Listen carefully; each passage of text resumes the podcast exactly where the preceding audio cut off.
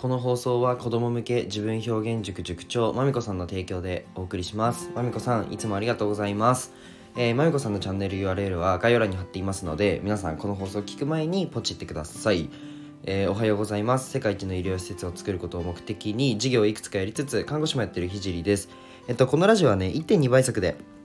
聞くのをおすすめします。あのいつも聞いてくださりありがとうございます。あとえっと時間のない方はえー、後で見る保存ボタンをポチってみてください。えー、今日のテーマは夢の叶え方パート2ということでお話をしていきたいと思うんですけど、あの、おととい夢の叶え方パート1話して、えっと、長くなっちゃうからパート2にするねって言って翌日話すねって言ったんですけど、ちょっと、あの、僕の声変じゃないですか 僕の声変じゃないですかあの、昨日放送できなかったのそういうことです。察してください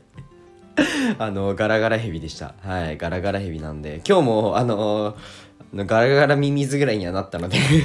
あの、話していこうかなっていうふうに思って今日は撮れるかなと思ってお話をしてるんですけど、まあ、昨日の続きと言いたいところなんですけど、一昨日の続きで、うん、一昨日はどんな感じでお金の部分を、えー、考えていくかみたいなお話をしましたので、今回は発信の部分で届け方についてどうしていくのかを考えていきます。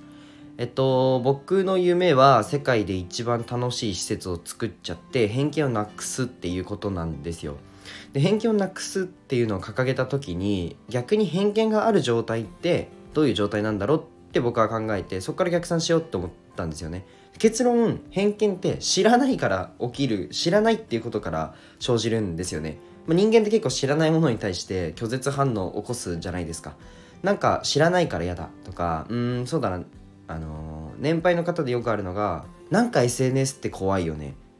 とかうんなんかお金って怪しいよねみたいな。これです。これが偏見のもとです。知らないから嫌悪感が生まれてしまうと。ってなった時にじゃあ知ってもらうのが先だよねってなるんですよね。そしてうんとまあ大人まあ僕もなんですけど、うんと価値観っていうのが固まりやすいじゃないですか大人の方が。まあ、なかなか変えるのは難しいじゃないですか。大人か子供って考えた時にね。じゃあ価値観が柔軟に変化できる子供にアプローチする必要があるよねというふうになってそこで、まあ、子供にあれやこれや説明するよりも言語がないものでアプローチした方が、まあ、それで体験してもらった方が、えっと、分かりやすいよねということでこの2つをね世界中でできたらあのいいな偏見をなくせるなっていうふうに思って僕はそこで絵を描くことを決めたんですよ。言語がないから。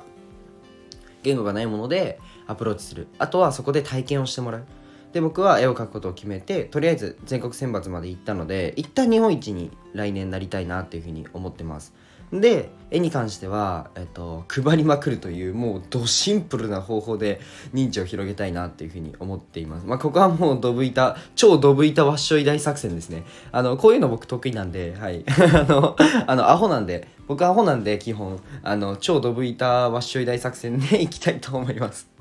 で次に、えっと、やりたいのが、うんと、障害者施設を立ち上げて医療施設を立ち上げたらそれを全国展開させてうんと、全国で小学校と提携するという方法です。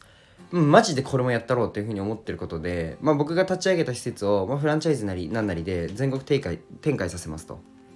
そして、えっと、その施設が各地域の小学校と提携します。多分批判もあると思うんですよ。けど一旦無視です。はい。これは、えっと、健常障害関係なく、うんと、お互いにねいい影響を与えれると思うのでやろうかなっていうふうに思っていることで、まあ、全国で小学校と提携したら、えっと、イベントをするんですよ。でイベントをすることで、えっとまあ、小学生たちに、まあ、こういう方がいるんだよという認知になりますよね。知ってもらうことができると。それって一生忘れない宝になると思うんですよ。あの健常の方健常の小学生の方にえー、関してもその体験っていうのはね絶対一生の宝のような時間になると考えています、まあ、そこの設計もいろいろやらないとなあと後々やらないとなっていうふうに思ってるんですけど、まあ、そんなこんなで、まあ、ビジネスにしろ発信にしろめちゃくちゃ時間かかるし僕一人で無理なの僕一人だと絶対叶わないのでこの夢。なので僕のことを応援してくださいっていうのを 最後に言うのダサいのでえっとなんか夢を叶えるってなんだろうってなった時にまあ、おのおのね人によって夢って違うと思うんですよ。何々になりたいとか何々に変えたいとか、えー、幸せになりたいとか分かんないんですけどなんかそれをちゃんと言語化してえっと具体化一つ一つ具体化した時にな結構この予算の問題と、えー発信の問題ってあるなって思うんですよ。ほとんどほとんどの夢というかうん全部の夢ではないですよもちろん。全部の夢ではないんですけどほとんどの夢に予算の問題と発信の問題って出てくると思うんですよ。この2つをめちゃくちゃ真面目に考えるっていう時間をえ時間は僕は必要だと思うのであのぜひ皆さんねあの私って夢これだけど目標これだけど、うん、発信どこまで考えてるかな。予算の問題どこまで考えてるかなっていうのを分解していくと、まあ、少しずつ近づくんじゃないかなってあのまだ夢を叶えてない僕が いや言うのはおかしいんですけどでも自分の中で確実に一歩一歩進んでるっていう感じはするのであのそれに向けてあの毎日走ってるのでぜひ、はい、これからも応援よろしくお願いします。ということで今日はちょっと今日長かったかな？そんな長くないか。前回がちょっと長かったのか。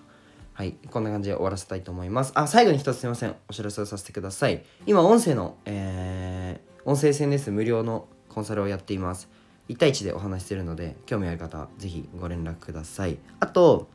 うんと、インスタグラム、ちょっと真面目に運営し始めたので、あの、僕のプロフィールからインスタに、をポチってきて見てくれると嬉しいです。じゃあ今日はこの辺で終わりたいと思います。じゃあ、バイバイ。